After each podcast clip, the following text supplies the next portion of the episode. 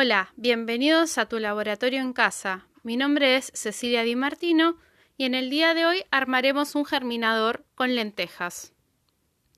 Para ello vamos a necesitar lentejas, un recipiente para llevar a cabo el remojo y la activación de las semillas, un frasco de vidrio en donde se procederá a germinar y un dispositivo para mantener el frasco a 45 grados.